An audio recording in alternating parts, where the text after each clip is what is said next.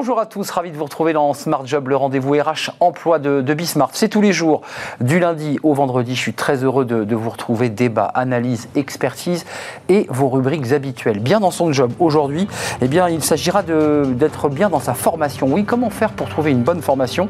Euh, Le CPF, vous en avez entendu parler. On fera le point avec un expert, Sai Shen, président de Demos et président de Brest Business School. Il est notre invité. Smart Philo, chaque semaine, un philosophe nous fait regarder l'entreprise eh bien, en faisant un pas de côté. Euh, on parlera aujourd'hui de la prise de décision. Euh, Qu'est-ce que ça veut dire exactement que de prendre une décision en entreprise? Et on en parlera avec le philosophe Laurent Paillet-Chevalier. Il sera notre invité. Puis dans le cercle RH, euh, nous accueillerons Thibaut Guy-Lui, le haut commissaire à, l'emploi et la directrice générale de, Maison du Monde, pour inaugurer eh bien, un partenariat avec Bismart et l'émission Smart Job. Eh bien, une fois par mois, eh bien, une entreprise ambassadrice de un jeune, une solution viendra eh bien, nous expliquer sa démarche, ses initiatives et puis les embauches bien, qu'elle a générées. On fera le point avec ces deux invités dans notre cercle RH dans quelques instants. Et puis pour terminer euh, dans Fenêtre sur l'emploi, la rencontre d'une chasseuse de tête. Euh, elle était avocate, elle a écrit un livre pour raconter son parcours, euh, pour euh, eh bien, tout simplement trouver son job idéal, ou en tout cas pour réussir pour le moins son recrutement. Ce sera à la fin de notre émission dans Fenêtre sur l'emploi. Mais tout de suite, c'est bien dans son job.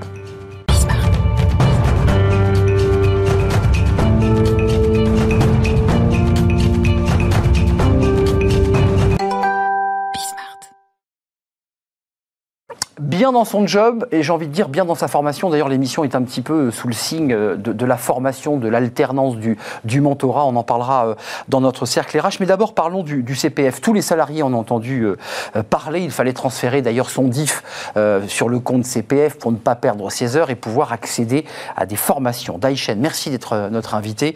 Vous êtes expert en formation professionnelle. Vous êtes président de Demos, qui est une, une structure, une entreprise qui propose combien? 1000 1200 formations. 1200 formations, on va en parler avec vous dans quelques instants. Et puis vous êtes aussi le président de Brest Business School. D'ailleurs, vous créez des synergies, des passerelles en, entre vos deux, deux, structures. Merci d'avoir répondu à notre euh, invitation. Merci à vous, euh, vous avez fait l'ESSEC d'ailleurs comme école de commerce. Tout à fait, il y a pour, quelques années. Pour le, pour le clin d'œil. Euh, D'abord, un petit mot sur la réussite du CPF, parce que c'est vrai que vous, faites, vous avez une palette de propositions de formation, euh, plus de 1300. Ça a bien fonctionné, ça fonctionne bien ce CPF Tout à fait. En tout cas, merci M. Arnaud Ardouane de nous avoir invités.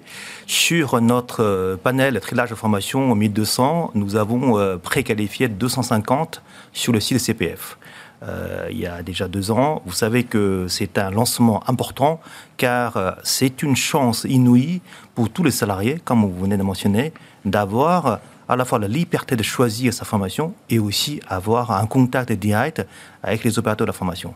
Et ça, je pense que c'est un changement important, voire radical, dans la vie euh, professionnelle de salariés en France, car aujourd'hui, même avant Covid, le Covid accélère encore la transformation numérique, accélère encore beaucoup, beaucoup, beaucoup de changements de métier.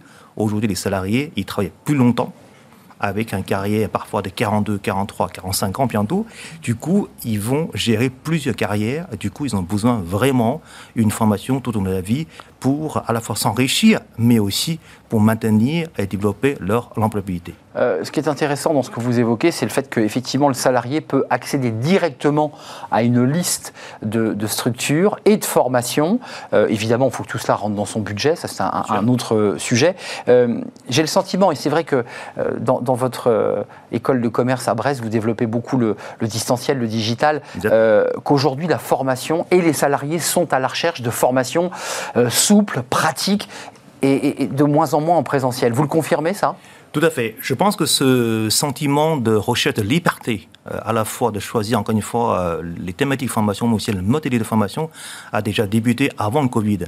Euh, Brest Business School, nous avons euh, ouvert avec notre partenaire Demos, dès janvier 2020, trois masters spécialisés en mode blended, c'est-à-dire avec euh, des regroupements assez ponctuels à Paris pour recouper les personnes qui viennent évidemment de différentes régions, mais aussi qui viennent de TomTom, qui viennent aussi des pays d'Afrique. Après, avec très longue période de formation distancielle. Et ça, ça a bien marché avant le Covid. Évidemment, le Covid nous met encore plus je dirais, de, de, de, pression, mais saine, pour maintenir ce système, voire développer ce système-là. Euh qu'est-ce que recherchent les salariés? Parce que euh, justement, chez, chez, Demos, vous avez contact direct avec ceux qui, vont venir cliquer sur votre site et chercher une formation. Qu'est-ce qu'ils recherchent en ce moment? On sait que les métiers de la tech sont en explosion. Je pense que les salariés cherchent aussi à se perfectionner, même à, apprendre des métiers de la tech, j'imagine. Alors, je pense que nous pouvons euh, classer, si vous dis le, mot, euh, les différents besoins de formation en trois catégories. la première, ce sont des compétences génériques comme linguistique, comme permis de conduire, hum. comme bureautique, informatique. Classique, je dirais. Classique, tout à fait. Ça, c'est des choses très recherchées. Deuxièmement, ce sont des compétences, là aussi, de tout ce qui est intelligence émotionnelle, tout ce qui est sur, on appelle ça les soft skills, hum. gestion de projet, gestion de crise, gestion de temps. Le comportemental. Le comportement, ça parle en public, etc.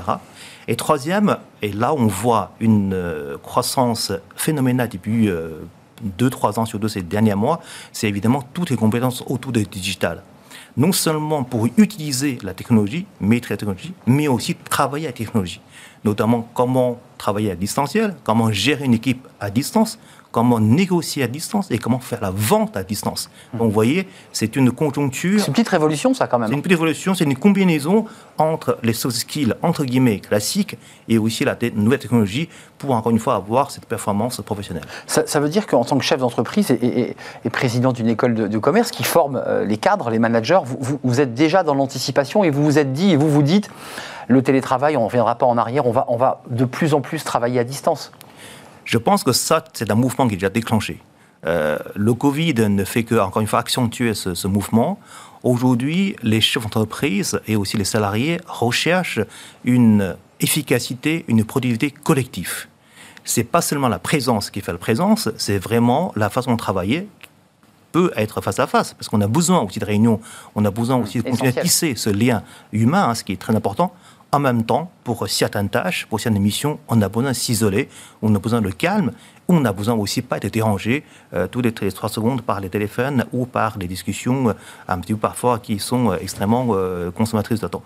En même temps, ce qui est important, la technologie, du coup, qui nous permet de faciliter non seulement ce travail distanciel, mais encore une fois, le management, la gestion et le suivi du travail distanciel. Ça, on voit bien parmi les gammes de formations que Demos propose à travers ce catalogue CPF, justement formation distancielle, on a aujourd'hui une œuvre très riche sur autour du télétravail et surtout aussi grâce à la technologie pour mieux travailler à distance. Euh, c'est intéressant d'avoir le, patron d'une entreprise de formation euh, qui offre autant de formations. Il y a une question souvent qui a été posée bien avant le CPF, à l'époque du DIF. Certains salariés disaient j'ai fait cette formation, mais finalement, elle ne m'a pas rendu le service que j'en attendais. Pourquoi? Parce que bah, le formateur, parce que la qualité des formateurs n'était pas à la hauteur des attentes euh, des élèves et des personnes formées. Comment on fait quand on est à la tête d'une entreprise de formation pour euh, véritablement recruter euh, les meilleurs, en tout cas ceux qui apporteront le savoir et le transmettront? C'est un métier formateur. Hein. je, pense que vous évoquez une question essentielle dans notre métier, la qualité pédagogique, la qualité de transmission de connaissances et aussi de compétences. Demos, depuis son origine, nous avons euh, pris comme parti pris de travailler avec un réseau qualifiant des formateurs experts externes. C'est-à-dire, nous sollicitons les experts métiers, tout par, je prends un exemple très simple, pour, par formation, euh, euh, tout ce qui est la partie fiscalité. Mmh. Nous cherchons les avocats, nous cherchons des notaires, les praticiens qui viennent... En activité. En activité. Qui très important. Mais en même temps, auparavant, nous leur proposons une formation des formateurs. Parce que vous savez très bien, parfois un bon expert n'est pas forcément un bon formateur. C'est tout à fait exact. Ça, c'est la partie des roulets. Et surtout, avec euh, la formation essentielle, l'année dernière, pendant le premier confinement, évidemment, il y a eu une période d'arrêt. Les entreprises ne savaient pas si euh, euh, va ou pas continuer à envoyer les salariés en formation. Nous en profiter ce petit moment blanc pour former justement de formateurs experts avec la pédagogie distancielle. C'est une technique différente, hein, je, vous interromps, mais la technique de transmission du savoir en distanciel, c'est pas tout à fait la même que lorsqu'on est devant une classe avec des adultes, c'est pas du tout pareil. Évidemment, monsieur, monsieur, monsieur Adouin, c'est à la fois la technique de transmission, mais aussi le défilement, voire le déroulement pédagogique qui change. En salle, vous avez des personnes, vous pouvez les garder pendant 4 heures, s'ils sont passionnés, si vous-même vous êtes passionné, vous pouvez organiser des jeux de rôle, vous pouvez organiser, je dirais, des interactivités, mais quand les choses sont derrière leurs écrans, vous ne pouvez pas les garder au-delà d'une demi-heure, leur concentration. Daishen, avant de nous, quitter, une, dernière question. Euh, sur le plan du business, est-ce que vous sentez effectivement que ben, les, salariés euh, consultent de plus en plus et utilisent de plus en plus euh, la formation, et notamment les formations DEMOS Est-ce que vous le sentez en cette rentrée-là? Tout à fait. Depuis déjà quelques mois, mais évidemment la rentrée nous permet de voir cette croissance, car pendant l'été, justement, les salariés recherchent la formation. Là aussi, on voit les thématiques sur les créateurs d'entreprise. Je pense que la crise va aussi pousser l'esprit entrepreneurial. Beaucoup de cadres, parfois managers ou moyens, sont en reconversion professionnelle. Évidemment, la création d'entreprise, l'esprit entrepreneurial, c'est quelque chose d'important. Donc là, on voit bien une demande croissante sur tout ce qui est thématique de gestion de l'entreprise, gestion RH, marketing digital et aussi, encore une fois, des compétences digitales. D'ailleurs, vous évoquez ce, chiffre, hein. il y a une plus 4% d'augmentation de, création d'entreprises euh, en, 2020, euh, et puis 2021, euh, c'est plus 4 aussi qui continue à lancer. Ça veut dire que beaucoup de cadres qui sont arrivés à maturité ont finalement un peu envie de quitter l'esprit d'entreprise pour créer leur propre entreprise il y a à la fois, je pense que ce besoin. Il y a un ras-le-bol, il y a quoi? Il y, a, ce besoin de se réaliser euh, un projet soi-même. Il y a aussi le confinement qui fait euh, pas mal de salariés ou managers quittent euh, les régions des grandes métropolitaines pour s'installer dans les endroits agréables. Et là aussi, du coup, ils vont créer leur propre entreprise, ils vont créer leur propre job et aussi, ils vont redynamiser le cycle économique local pour créer des jobs localement. Hum, merci Daïchen d'être venu sur le plateau nous éclairer sur, sur bah, cette, cette, tendance de la formation euh, où les salariés sont de plus en plus connectés pour aller chercher une formation spécifique, notamment chez, chez Demos. Vous en êtes le, le, président. Euh, et puis président, je le rappelle, de Brest Business School, qui est une belle école de commerce. Il n'y a pas que les écoles parisiennes euh, qui forment des, des, têtes bien remplies, mais il y a aussi des, belles écoles, dont l'école de Brest Business School. Merci de nous avoir rendu visite. à très très bientôt. On fait une petite pause. Je suis sûr que ça va vous intéresser. On fait de la philosophie dans Smart Job. C'est intéressant d'avoir le, regard des, philosophes. Euh, c'est un pas de côté, une autre manière de regarder l'entreprise. Et on accueille tout de suite eh bien, notre invité. Il est philosophe.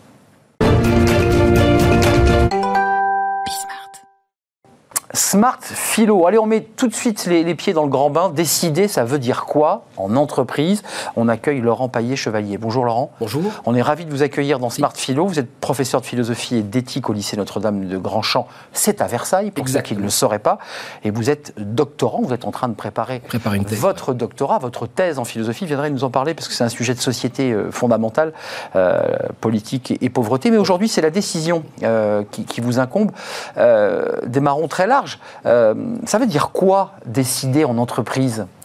Alors la, décision, on en prend tous les jours. Hein. On décide de se lever le matin, on décide de s'habiller. Toutes les minutes presque. Toutes les minutes presque. Alors quelle différence en entreprise? La différence en entreprise, c'est que la décision, elle n'impacte pas que moi. Et qu'il y a des attentes. Les salariés, les investisseurs, euh, les consommateurs attendent des choses de moi. Souvent, Surtout avec le management contemporain, on a tendance à vouloir que le chef d'entreprise soit l'homme bienveillant ou la femme bienveillante qui accueille, qui accompagne. de plus en plus. De plus en plus.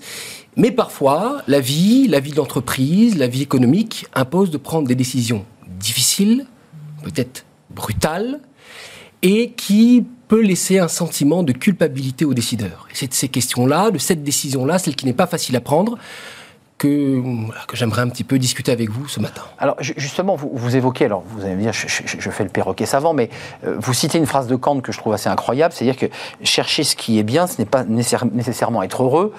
En un mot, pour le ramener à l'entreprise, bah, parfois on prend une décision, on la pense juste, nécessaire, Exactement. mais on ne fera pas des heureux. Ben, c'est toute la difficulté. Peut-être qu'il faut d'abord se rappeler qu'il y a un jeu de perspective en entreprise. C'est que le chef d'entreprise, manage l'équipe, il conduit son projet, mais il est chef d'entreprise. Il y a donc une asymétrie entre la décision que lui pose et de l'autre côté, le salarié. Juridiquement aussi d'ailleurs. Juridiquement aussi, hein, le rapport hiérarchique, etc. Le lien de subordination. Le lien de subordination d'entreprise. Donc quand la décision, elle est posée, euh, on a envie de dire, mais chef, euh, ça va pas, je me sens pas à l'aise avec la décision, moi je l'aurais pas fait comme ça. Eh ben oui, ben justement, t'es pas le chef. Hum. Et moi je la fais comme ça. Et moi je le fais comme ça. Et cette asymétrie-là, elle pose des questions en éthique d'entreprise. Comment l'assumer Parce qu'elle est peut-être vécue aussi comme une injustice. Souvent, elle est contestée, la décision. elle est contestée. Hmm. Donc la question, c'est de comment, euh, non pas de la part du salarié de l'accepter, parce que là, il y a le rapport hiérarchique et la loi semble régler assez rapidement le problème, mais la question se pose du côté du décideur. Comment annoncer la mauvaise nouvelle? Hmm. Comment dormir la veille au soir quand on annonce un licenciement, quand on annonce une délocalisation? Hmm. Là est la question. J'ai remarqué, en regardant un peu le, phénomène de près, que euh, on est facilement armé quand il s'agit d'annoncer un projet, parce qu'on est dynamique. On fait avancer l'entreprise On fait avancer, on est fier. Ah, mais quand il s'agit d'annoncer un licenciement ou autre, pas de recul. Alors comment, intérieurement, euh, assumer cette décision euh, C'est toute la question. L'une des pistes de réflexion que je propose, elle prend en charge le concept de distance. Euh, elle prend en charge le concept de distance hmm. en deux sens. D'abord, tout simplement, c'est quoi un chef d'entreprise? Ben, Un chef d'entreprise, ça reste un rôle social. Ça reste quelqu'un qui assume un rôle social, celui de gérer une boîte. Et d'employer des salariés. Et d'employer des salariés. Dès lors, si je licencie, si je fais un plan social, euh, c'est ce projet d'entreprise que je vise. Et donc, ma vision en tant que chef d'entreprise, elle comporte deux choses. On dit en philosophie une téléologie, un but, une visée, mais subjectivement une solitude. Hum, c'est vrai. Et il ne faut pas oublier que même si le lien est amical en entreprise, à la fin, comme je le dis toujours en rigolant, le chef, il doit chefer. Hum, c'est une phrase de Chirac, ça. ou des Schtroumpfs, non Ou des mais de Chirac aussi. Un chef doit chefer. J'avais hésité, mon côté chiracien.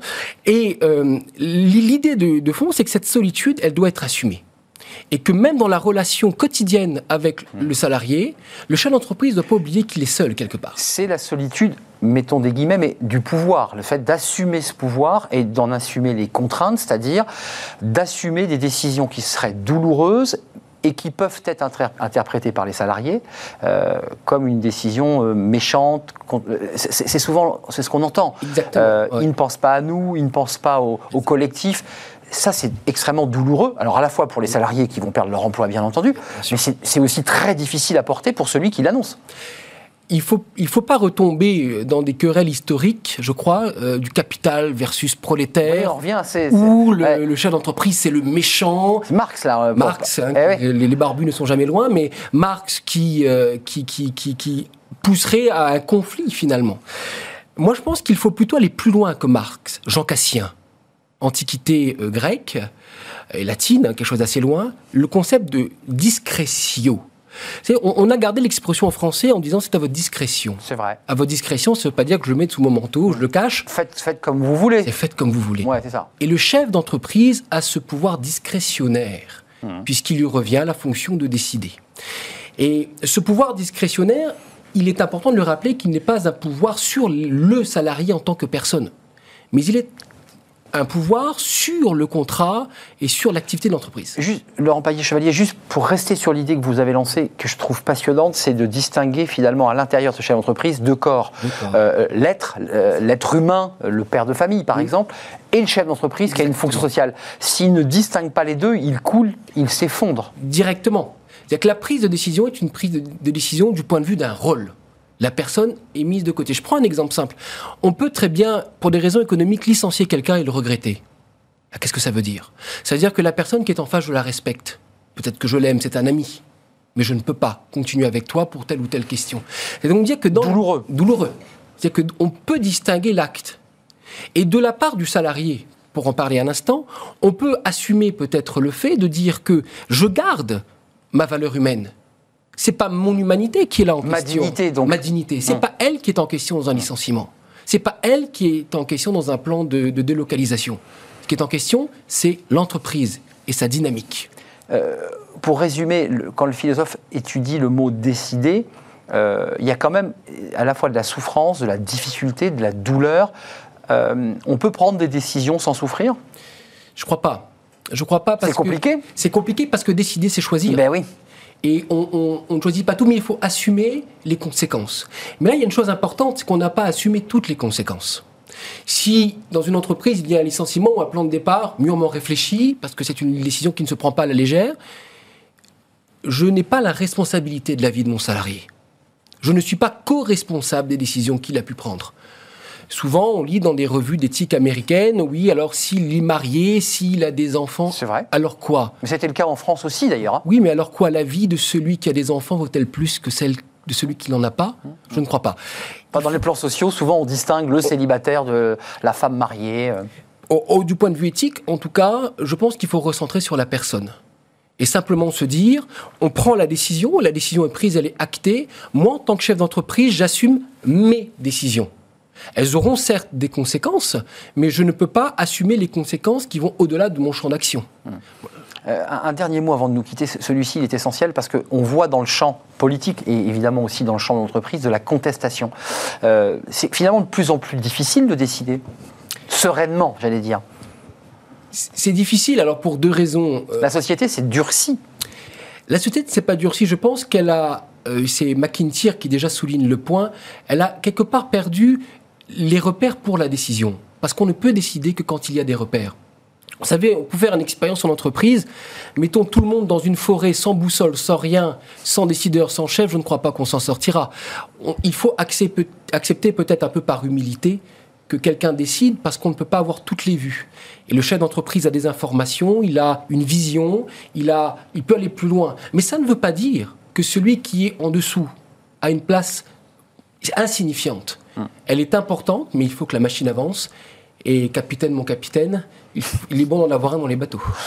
Ça sera le mot de la fin, Laurent Paillet-Chevalier. Merci, c'était passionnant. Euh, et vous reviendrez, j'en suis sûr, euh, nous éclairer sur des sujets. Alors c'est un mot simple, décider, mais on vient de le voir, si compliqué euh, et parfois si douloureux. Euh, professeur de philosophie et d'éthique, parce que c'est important, au lycée Notre-Dame du Grand Champ. C'est un plaisir de vous accueillir à très très bientôt. Euh, on fait une courte pause, si vous le souhaitez évidemment, et on va s'intéresser à un sujet dont on a beaucoup parlé sur ce plateau, un jeune, une solution. On va parler de ce partenariat qui, bah, qui va démarrer avec Et l'émission Smart Job avec justement un jeune, une solution.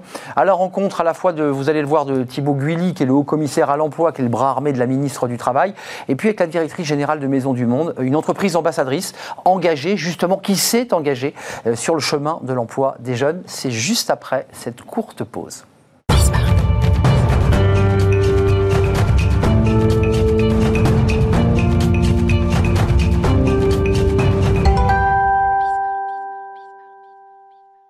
Le cercle RH euh, aujourd'hui pour parler eh bien de notre euh, partenariat pour une émission spéciale Un jeune, une solution, partenariat avec Bismart et partenariat avec l'émission Smart Job. On va tout vous expliquer sur ce partenariat, puis on va évidemment vous parler d'un jeune, une solution. C'est un succès, ça a cartonné. Euh, le Premier ministre était à Lyon aujourd'hui, il a annoncé, il faut le dire, puisque on, est aussi dans l'actualité, eh bien que on allait prolonger les aides aux entreprises jusqu'au 30 juin euh, 2022. Euh, je parle sous le contrôle de, de Thibaut Guilluy euh, avec euh, plus de 500 000 alternants. On va faire le point évidemment. Et 13 000 entreprises ambassadrices euh, qui sont engagées. Alors elles sont, ce sont des PME, des ETI, des grands groupes. euh, et elles ont décidé eh bien, de s'engager sur le chemin de l'emploi vers les jeunes. Ça c'est important parce que c'est l'avenir d'un pays, c'est- la relance. Thibaut Guilluy, merci d'avoir répondu à notre invitation. Mon petit doigt me, laisse dire qu'on va se voir assez régulièrement grâce à ce partenariat. Oui, euh, Hein oui, oui, effectivement. oui. Ben, avec, euh, avec Bismart, c'est quand même euh, une, émission ici qui est le rendez-vous de l'emploi, puis la mobilisation des entreprises pour l'emploi. Et un jeune, une solution, ben, c'est exactement ça. C'est euh, comment accompagner les entreprises, comment les mobiliser, comment partager les meilleures des pratiques pour faire en sorte qu'ensemble, on relève le défi de la jeunesse. Vous êtes le haut commissaire à l'emploi euh, et à l'engagement des entreprises, et on, peut dire que vous êtes le bras armé de la ministre du Travail sur cette question, pilotage de cette solution, cette plateforme, un jeune, une solution. On va y revenir, les chiffres sont très bons. On parlera de l'alternance, puis je sais que vous avez envie de nous parler du mentorat aussi, parce qu'il y a d'autres dispositifs qui sont intéressants. À vos côtés, euh, Julie Valbaum. Bonjour Julie. Bonjour. Merci d'avoir fait un détour par le, le plateau. Je disais que vous faites partie de ces entreprises ambassadrices, vous êtes directrice générale de Maison du Monde. Euh, c'est 220 magasins en France, 360 dans le monde. Euh, vous êtes coté au SBF 120. Et puis, quand on regarde les chiffres de recrutement, bah, vous avez beaucoup recruté. Et vous avez 20% de vos effectifs qui ont moins de 25 ans. Entreprise très jeune, moyenne d'âge 33 ans. Absolument. Donc euh, voilà, et vous avez décidé de vous, de vous engager. D'abord un tout petit mot sur le partenariat, puis on va rentrer vraiment dans le concret pour parler de, de ce dispositif qui a très bien marché, parce que l'alternance c'était l'enfant pauvre, personne ne voulait faire de l'alternance, personne ne voulait aller en CFA, et puis bah, là, là ça fonctionne.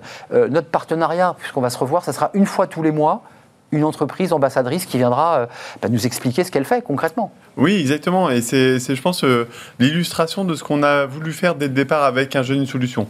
Vous l'avez rappelé, euh, un jeune une solution, c'est, des aides, évidemment, des aides à l'apprentissage, au recrutement. 5 000 quand on est mineur, 8 000 pour les majeurs. exactement, quand on est majeur pour l'apprentissage, et comme vous l'avez dit, le Premier ministre euh, a euh, prolongé euh, ces aides jusqu'à mi-2022 pour continuer d'amplifier la dynamique sur l'apprentissage. Chaque année, on bat des records historiques et il faut continuer car on veut en faire vraiment une porte d'entrée pour la jeunesse dans l'emploi et dans les compétences majeures. La, la deuxième chose, c'est que les aides, c'est bien, mais c'est important ensuite, ce qu'on voulait, c'était que ce ne soit pas qu'un plan gouvernemental, mais que ce soit vraiment un plan de mobilisation nationale. C'est important. On en avait, on en avait parlé et que ce soit porté aussi par les entreprises. Les entreprises ambassadrices, vous avez dit, il y en a déjà 13 000 qui ont rejoint le, mouvement hein, sur la plateforme Un jeune, une solution. Et en fait, je suis convaincu, moi j'étais entrepreneur aussi pendant 20 ans, que c'est moins la parole des politiques que celle des entrepreneurs qui sont passés à l'action, qui expliquent pourquoi il y a un alignement d'intérêts entre leur volonté à eux, l'intérêt de l'entreprise et l'intérêt général qui fait qu'on peut vraiment avancer, avoir des bons résultats. C'est un an, un, an d'un jeune, une solution, ça nous a permis de faire une année euh, normale dans une période vraiment anormale, mais il faut poursuivre, continuer. C'est dans l'intérêt des entreprises et des jeunes. Euh, c'est important parce que euh, Margot Ruot nous a préparé très belles petites animations et, elle désire qu'on les voit et on va les voir d'ailleurs. les offres disponibles, il y a 300 000 offres, alors j'imagine que ça bouge un tout petit peu. Mais enfin, 400 000. Voilà, j'en étais sûr. Et en, un mois, 400 000 offres toujours disponibles sur le, site. 15 000 stages, j'imagine que c'est 20 000. C'est ça, hein, on augmente un tout petit peu. Et puis 10 000 jobs d'étudiants. Alors là, ça c'est pour des, les jobs d'étudiants. On a beaucoup parlé sur le plateau, c'était un peu la galère pendant la, crise Covid. Il y, a des, il y, a des, propositions, puis on parlera du, mentorat. C'est 3 millions de, visiteurs qui sont passés sur, le, sur la plateforme. On, on a passé la barre des 5 millions de visiteurs bah, euh, uniques sur la plateforme. Il, il faut peut-être qu'on revoie nos chiffres parce que ça va tellement vite. Mais c'est tout l'intérêt aussi du partenariat. Tous les mois, je pense que d'abord on aura le témoignage de dirigeants qui utilisent un jeu une solution. Je remercie vraiment euh, Julie Weilbaum qui est très engagé euh, sur un jeu une solution depuis le depuis le départ. Et puis euh, et puis aussi bah, peut-être de mettre à jour vos fiches et aussi je vais bosser tous les nouveaux services qui sortent en fait toutes les semaines, tous les mois, parce qu'en fait, on part des retours des entreprises et des jeunes pour voir comment améliorer au fur et à mesure les services pour euh, avoir le maximum de résultats possibles. Justement, Julie Valbom, directrice générale de, Maison du Monde, 8600 euh, collaborateurs, vous n'allez pas me contester ce chiffre-là, hein, vous n'êtes pas comme Thibaut Guilluy, c'est bien ça, là, là j'ai le bon chiffre, j'ai le bon chiffre, sauvé. Euh, entreprise jeune, mm. Qu'est-ce qui vous a poussé dans cette démarche? Qu'est-ce qui a fait que la directrice générale que vous êtes, et évidemment, il faut entraîner toute, l'entreprise, vous êtes dit, nous, on y croit, à Jeune Solution? Alors, deux raisons. D'abord, en effet, on est une entreprise en forte croissance avec des forts besoins de recrutement. Cette année, nous recrutons 800 CDI, 3000 CDD, vraiment à tous les niveaux, contrat temps partiel, temps plein. Siège et, réseau. Hein. Siège, réseau mmh. et du manutentionnaire au data scientist. Donc, nos besoins de recrutement sont très forts. Et donc, effectivement, il est très important pour nous de nous engager euh, là-dessus de façon euh, très proactive. Et puis, euh, pourquoi cette initiative? Parce que je pense que à la fois l'apprentissage et le mentorat, et je, et je rejoins Thibaut je remercie vraiment pour m'avoir invité dans cette initiative sont très précieux. L'apprentissage pour une entreprise, c'est l'assurance que le jeune, quand il intègre l'entreprise, non seulement il a été formé, il a été acculturé à l'entreprise, il est mieux intégré. Essentiel. Et donc le turnover est plus faible et la réussite et du jeune et de l'entreprise est mieux garantie. Donc c'est vrai que nous, on s'investit de plus en plus dans l'apprentissage. Juste une question un peu technique et je vous donnerai la parole parce qu'avant l'apprentissage chez l'enfant pauvre, on parlait toujours de l'Allemagne comme étant l'exemple de la réussite et j'ai le sentiment que la France, doucement mais sûrement, est en train de gagner le, pari de l'apprentissage et de l'alternance. Mais euh, la, formation de ces jeunes, parce que c'est intéressant, on dit souvent, mais nous on a des jeunes qui sortent de l'école, ils savent rien faire. Là, l'avantage, c'est que vous pouvez aussi les modeler euh, et, leur apprendre doucement à, à vivre dans l'entreprise. C'est ça qui est intéressant. Oui, alors en effet, c'est d'abord accélérer sur le volume pour créer des promos et en effet leur apprendre la vie de l'entreprise et le métier. Bah Donc c'est un doublement de volume euh, entre l'année dernière et cette année sur le volume d'apprentis. Et puis c'est aussi leur apprendre les compétences de demain et, jouer en tant qu'entreprise le rôle dans la société et d'apprendre aussi les compétences. Par exemple, dans le retail, c'est le digital, c'est le conseil. Oui, ça cartonne hein, chez vous le digital. Hein. Ça marche en effet fort et donc euh, la responsabilité de Maison du Monde, c'est de mettre euh, ces petites compétences au service du bien commun. Et c'est pourquoi on crée notre première école de vente, Maison du Monde, euh, en alternance avec 50% du parcours en magasin ou au siège et 50% en circuit éducatif essentiellement à distance, qui permet aussi un accès à l'ensemble des Français. Parce que je, rejoins la deuxième raison pour laquelle Maison du Monde s'engage, c'est vraiment de jouer son rôle euh, dans la société. Sociale, sociétale. En effet. C'est de la RSE finalement. Exactement. Et mmh. Maison du Monde étant une entreprise régionale basée à Nantes, il nous a semblé important aussi de déployer euh, des circuits et des dispositifs accessibles dans la France entière. Et c'est vrai que la plateforme En Jeune une solution euh, permet euh, de rayonner en fait de façon très large et pour nous c'est important. Mais je pose la question, elle est un peu politique, mais j'ai animé souvent des débats sur l'apprentissage avec des hommes politiques qui se plaignaient que les jeunes n'étaient pas motivés, que ça marchait pas, que le système éducatif n'était pas adapté à ces on se dit qu'avec un jeune, une solution, mais, on aurait dû l'inventer beaucoup plus tôt. C'est une plateforme, pour le dire simplement, euh, qui met en relation euh, l'offre et la demande. Enfin, on se dit, mais pourquoi on n'y a pas pensé plus tôt? Enfin, je sais pas. C'est un peu naïf quand même. Non, non, c'est pas, c'est pas forcément naïf. Et je pense qu'il y en a euh, beaucoup qui, euh, qui, qui l'ont souhaité ou qui l'ont imaginé. C'est pas une idée particulièrement originale que d'essayer de. mais là, elle fonctionne. Oui, mais euh, bah, là, il y a peut-être une dimension où, d'abord, je pense que c'est important dans le dans l'action publique d'aller chercher des personnes qui ont des expériences diverses. Et typiquement, moi, mes équipes au commissariat, c'est des gens aussi qui ont aussi pas mal travaillé dans l'entrepreneuriat, dans le développement solutions, dans des associations, etc. Et donc, du coup, d'essayer de lier, un, une vision politique, oui, pourquoi l'apprentissage, c'est quelque chose de nécessaire, avec après l'aspect pragmatique qui va faire que ça va fonctionner. Et pour qu'on ait cet aspect pragmatique, il ne faut pas penser les choses par le haut, mais il faut écouter les jeunes et comprendre et, décortiquer, et ensuite euh, euh, lever les freins qui vont faire que, du coup, ils vont s'engager et ils vont être de plus en plus nombreux à s'engager. C'était quoi les freins pour les entreprises C'était notre modèle éducatif, c'est qu'il y avait comme ça des freins. Alors, exemple un peu classique, vous savez, le professeur de français qui, qui évidemment bah, qui n'a pas eu de relation avec l'entreprise, qui aiguillait pas forcément le jeune euh, vers une alternance, vers des métiers techniques, disons-le. La réalité, c'est que... Et j'aime beaucoup les profs de français. Pour moi, j'aime à dire que la plateforme jeune, une solution, c'est quand même aussi le réseau de ceux qui n'en ont pas.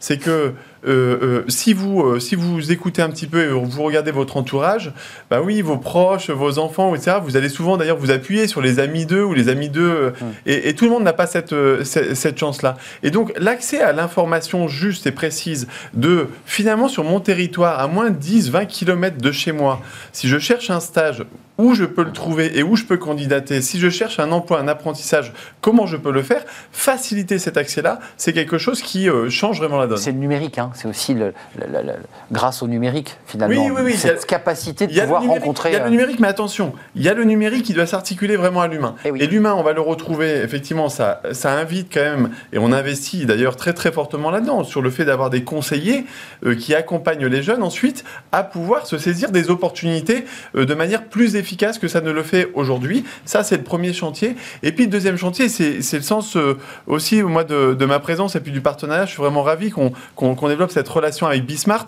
C'est que, en fait, euh, euh, c'est aussi la connexion avec l'entreprise qui va faire qu'on va pouvoir réussir. Mon action et l'action qu'on porte avec Elisabeth Borne, c'est vraiment de se dire, en fait, pour relever ces défis-là, c'est pas que le public et c'est pas que les politiques publiques euh, qui hmm. va pouvoir résoudre cette équation-là. Oui, à ma question. C'est dans cette articulation, dans l'alliance main dans la main entre l'entreprise et l'action publique. Il faut hmm. reconnaître qu'il faut qu'on apprenne à parler le même langage, qu'on se fasse un petit peu plus confiance, qu'on s'écoute les uns les autres avec ces différentes contraintes. Et à partir de ce moment-là, on peut avoir de l'impact. Et ça, il faut vraiment qu'on le démultiplie. Euh, le chiffre 525 000 jeunes ont signé un contrat d'apprentissage. Je pense que ce chiffre est correct. Peut-être qu'il est en évolution. Ce chiffre est correct. J'ai très peur hein, des délais sur un chiffre. En général, euh, Thibault me dit c'est pas le bon. Ce chiffre est d'une précision redoutable. mais euh, il l'est pour, pour 2020, pour l'année 2020, qui était un record. Hein. Je vous rappelle que quand on a démarré en 2017, on était à 280 000.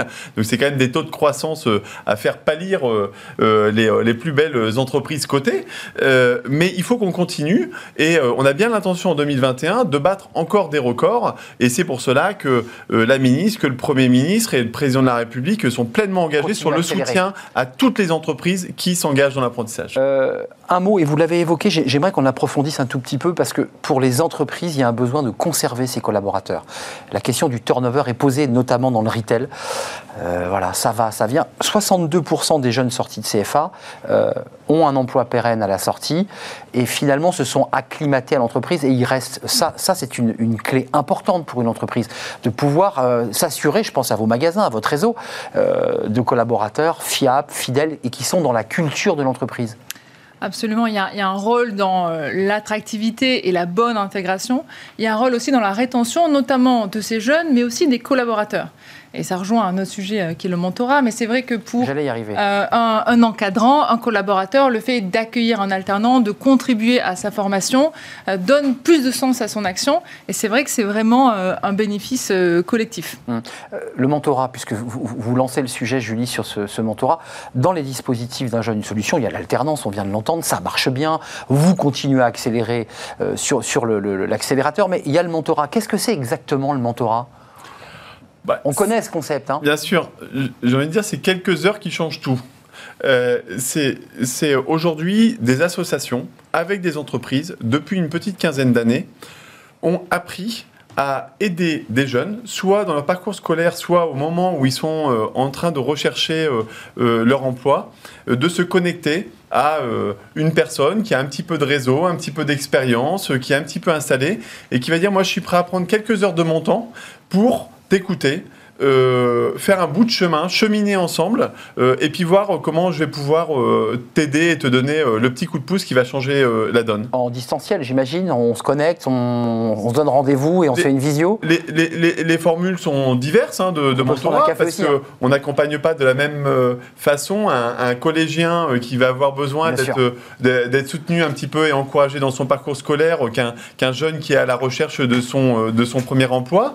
le distanciel, certes, mais c'est aussi une relation. Et donc la relation se construit oui. aussi à un moment donné dans, dans la rencontre. Physique, oui. Voilà. Et, euh, et, et, et, quand vous faites ça, là aujourd'hui, c'est 25 000, 30 000 jeunes qui bénéficiaient de ça chaque année. Et on a décidé, dans une alliance justement entre les associations, les entreprises et l'État, de dire comment on change d'échelle pour que nous vivions dans un pays où chaque jeune de France se dise un jour, je sais que je peux compter sur quelqu'un qui va me donner le coup de main au moment où j'en ai besoin. C'est essentiel ça. Parce qu'on a besoin d'avoir confiance quand on, quand on est en hésitation, on a besoin d'être embarqué ou que quelqu'un vous dise bah, peut-être que c'est pas le bon chemin, parce que ça arrive aussi, Exactement. évidemment. Vous savez, la confiance, je pense que c'est le maître mot. Mm. Euh, que ce soit moi quand j'étais entrepreneur social, vous savez, j'ai eu la chance de recruter près de 10 000 personnes et beaucoup de jeunes très éloignés de l'emploi.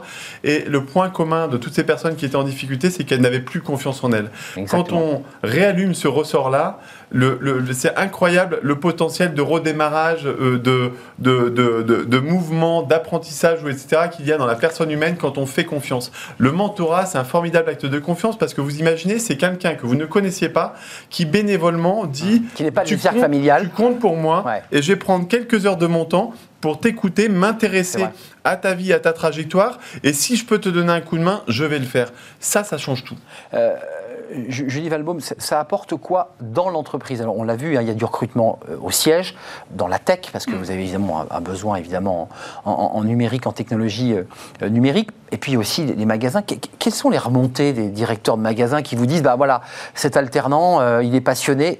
Qu'est-ce que vous disent ces jeunes? Parce qu'à une époque, les jeunes, on leur faisait pas confiance, c'était un grand débat. Ils avaient du mal à entrer sur le marché du travail. Qu'est-ce qu'ils vous disent? Beaucoup de bien, parce que les, les, les, philosophies, les psychologies évoluent aussi euh, au gré des mutations du retail qui euh, nous indiquent bien que tout ne s'apprend plus dans les livres, assez peu maintenant. Et que c'est Souvent, vraiment... c'est sur l'iPhone. Hein. Alors, sur l'iPhone d'un côté, et puis sur l'expérience, vraiment sur le terrain, que tout s'apprend, se réinvente, et c'est très bien comme cela. Et donc, euh, ces jeunes font preuve d'une grande agilité, d'une grande adaptabilité, et eux-mêmes font bouger un peu la culture de l'entreprise à travers justement ben, cette capacité à, à à, à, à s'adapter finalement au nouvel environnement et à être vraiment aux prises des enjeux et vous leur faites confiance parce que le fait d'avoir un, un, un, job euh, avec de l'école en, en, alternance, ils se disent bon, on me donne ma chance, quoi. J'ai ma chance. Souvent, on entend des jeunes qui disent bon, on m'a pas laissé ma chance, quoi. J'ai pas pu y aller. Même là, ils ont une chance. Et on retrouve le sens que je mentionnais tout à l'heure. C'est vrai que c'est porteur de beaucoup de sens à l'intérieur de l'entreprise et même le mentorat en tant que tel. Quand un collaborateur est amené à mentorer un jeune, en effet, il voit du sens et du, de l'utilité à son action. Le mentorat, il peut aussi se voir à plusieurs niveaux. Pourquoi on recrute pas suffisamment d'alternants Vous mentorez, vous d'ailleurs, Julie, vous avez le temps de mentorer On s'est engagé dans le ouais, parce dispositif. Parce que c'est pas simple hein, de dégager du temps dans l'emploi du temps. On s'est engagé dans le dispositif Un jeune, une solution et plus particulièrement un jeune, un mentor. De donner un petit peu de votre temps. De donner de notre temps, à la fois moi-même et l'ensemble du COMEX. Et on va inviter l'ensemble des collaborateurs de notre organisation. À la fin du mois, nous allons révéler notre raison d'être sur laquelle nous travaillons depuis un an et demi et qui Très a au cœur cette responsabilité environnementale et sociale, et donc le mentorat est au cœur.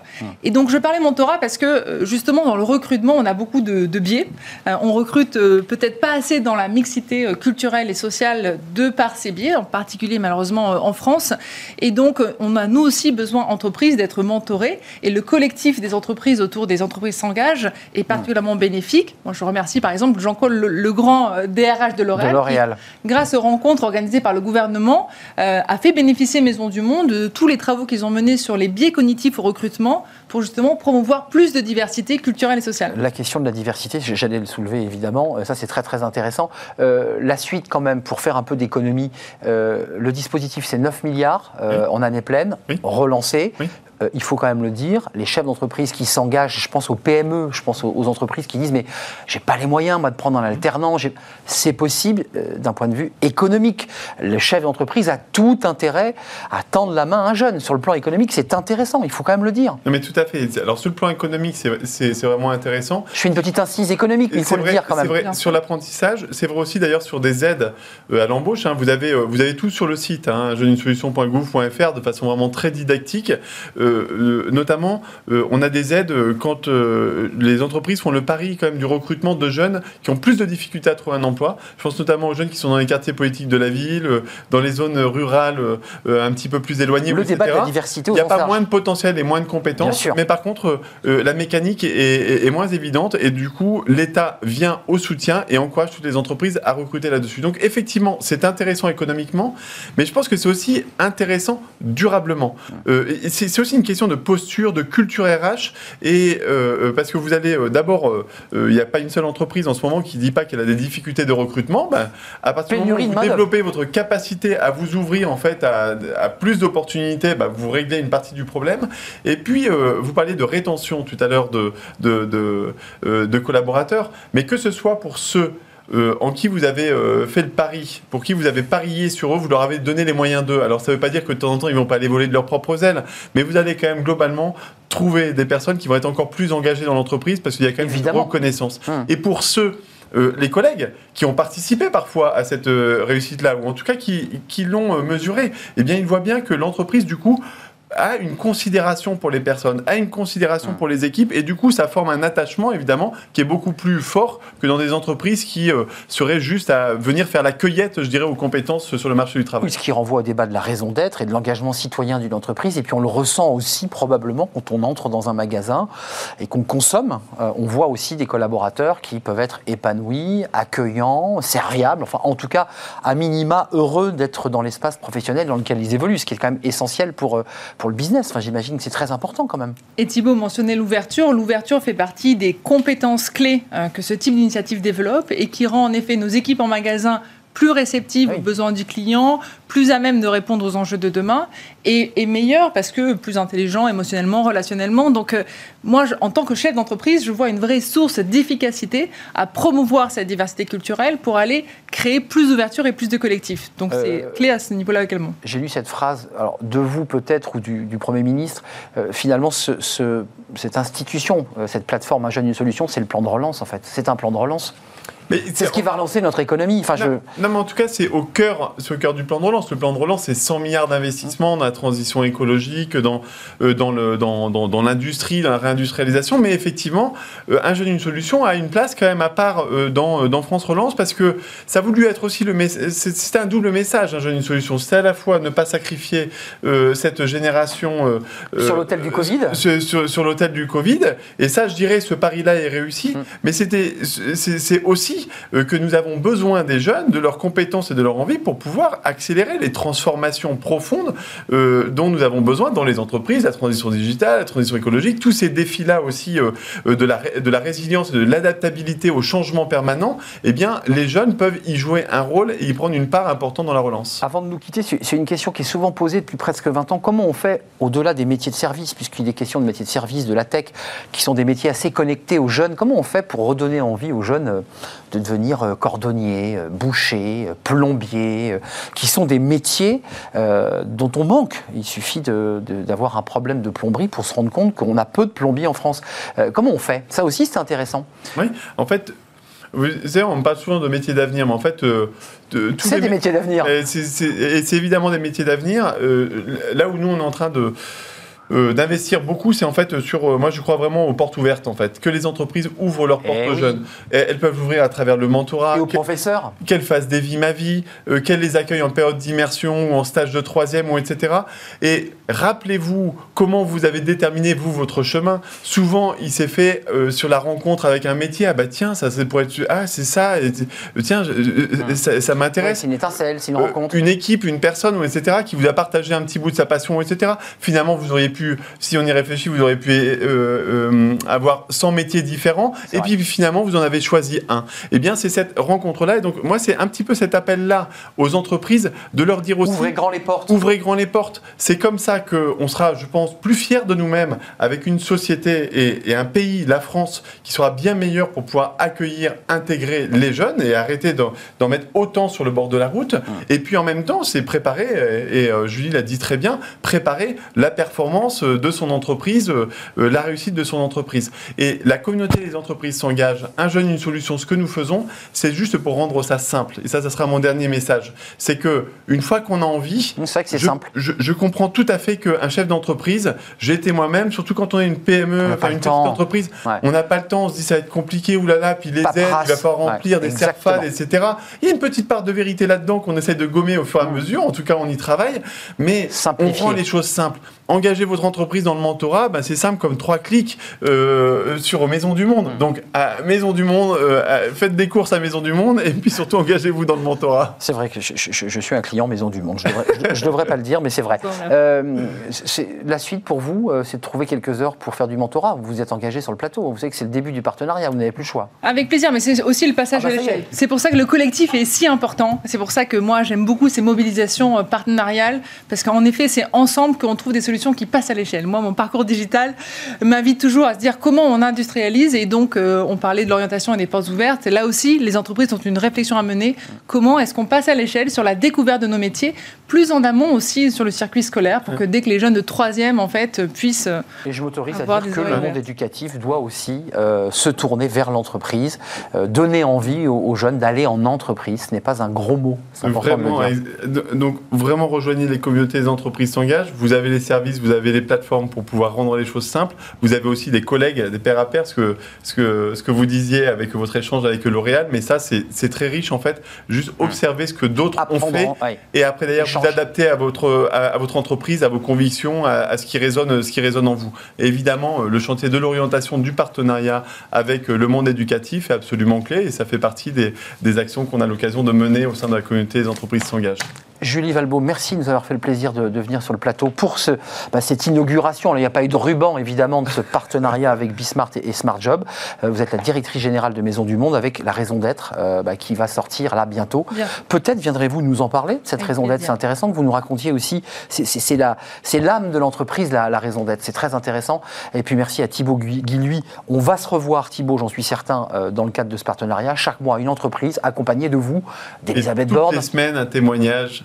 Et un témoignage chaque semaine, évidemment, euh, un témoignage pour qui va inspirer, illustrer. inspirant, exactement, qui vous donneront, vous, vous qui n'êtes pas encore euh, engagé parmi les ambassadeurs, bah, peut-être de vous engager euh, au commissaire à l'emploi et aux entreprises, il faut bien le préciser, aux côtés d'Elisabeth Borne. Merci à vous, c'était un vrai plaisir de partager ce moment. On termine notre émission, tiens, avec une, un livre et une avocate. Alors, elle n'est plus avocate, elle n'a jamais porté la robe, elle avait fait une erreur d'aiguillage, comme quoi, vous voyez, et elle est devenue aujourd'hui eh bien, chasseuse de tête. Elle va nous raconter à travers son livre eh bien, comment on fait réellement pour trouver un emploi et trouver le bon job. Ça, c'est important. C'est tout de suite.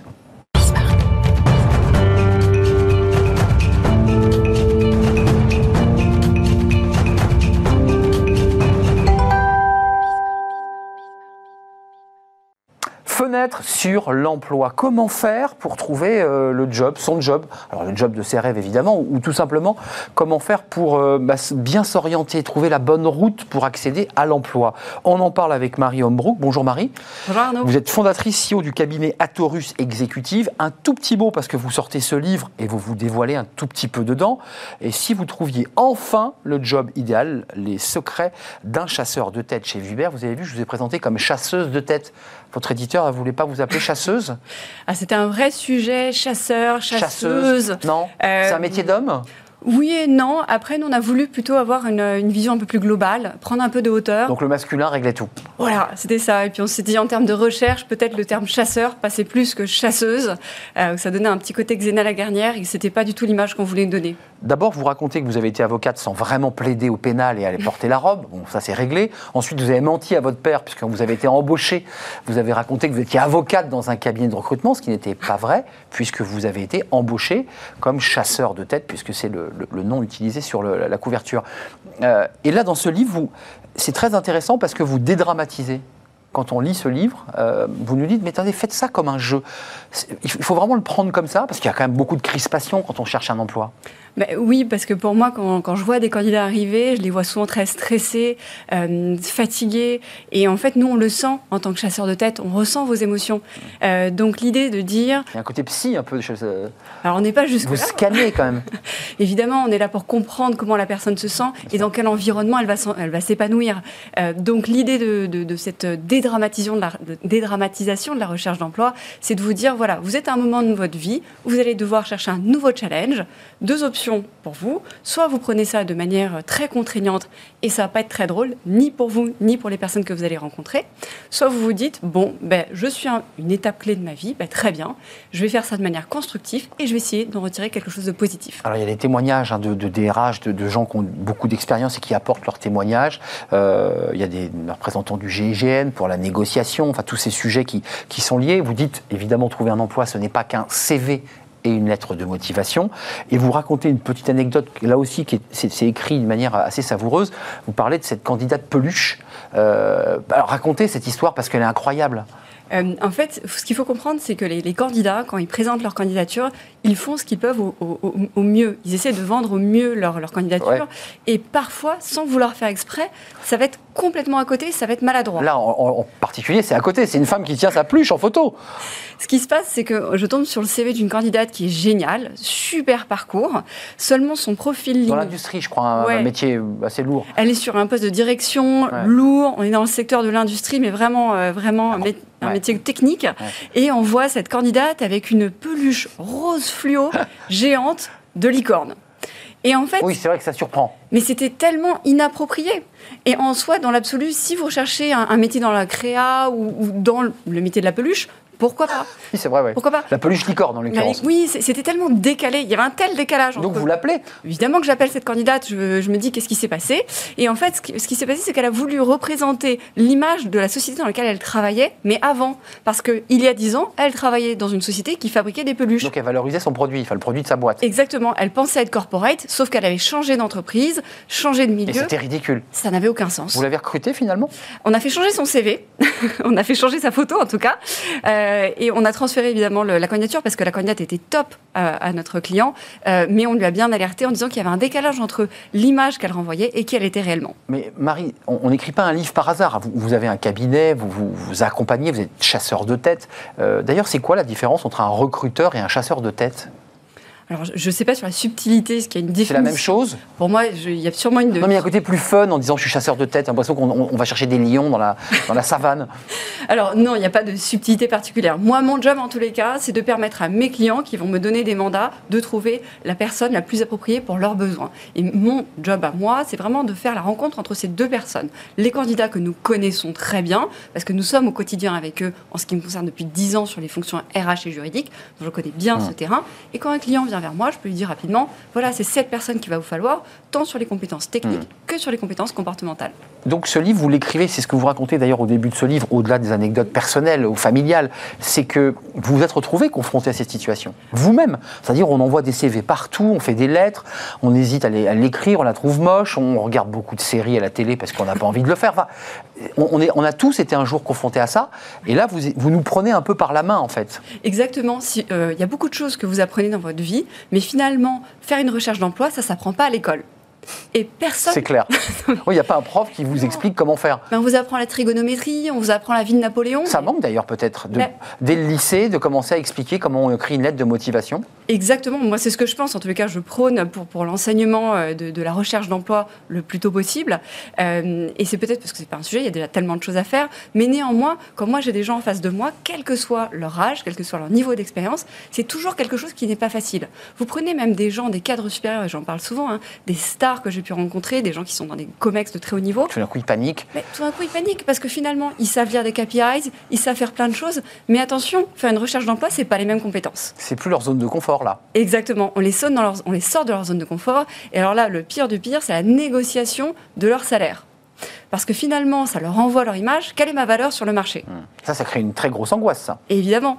Et du coup, comment faire pour dédramatiser cette, euh, cette, cette, euh, cette négociation Alors que pourtant, hein, même les directeurs juridiques, qui sont des très fins négociateurs, ils font ça toute la journée. Hmm. Dès qu'il s'agit de négocier leur salaire, Ah oui. j'ai la phrase euh, Non, mais moi, je ne connais pas ma valeur, à ton avis, qu'est-ce que je vaux? Hmm. si vous C'est souvent les cordonniers les plus mal chaussés, d'ailleurs. Mais oui, Bah oui, évidemment. c'est cette phrase. euh, voilà, il, y a une panique. Mais ce qui est intéressant aussi dans votre livre, c'est que, vous- vous- je le redis, il y a une notion de dédramatisation. Dites. Vous nous le dites, prenez votre temps. Euh, Il y a- il y a, l'idée du step by step. Ouais. C'est un peu de ça aussi, quand même. On peut échouer, on recommence et on y va progressivement.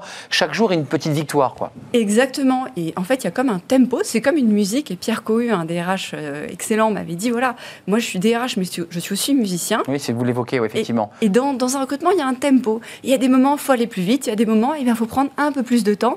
Et c'est pas grave si ça marche pas, il y en aura d'autres. Euh, que- que- quels sont les deux ou trois conseils pour, peut-être résumer et donner en- envie de lire votre livre euh, à ceux qui cherchent aujourd'hui un emploi Alors vous l'évoquez, il y a ceux qui sont demandeurs d'emploi, puis il y a ceux qui sont en entreprise, et ils sont nombreux, et qui disent, bon, bah, j'en ai un peu marre, j'ai envie de voir ailleurs. Mais tout d'abord, demandez-vous qu'est-ce qui est pour vous le job idéal?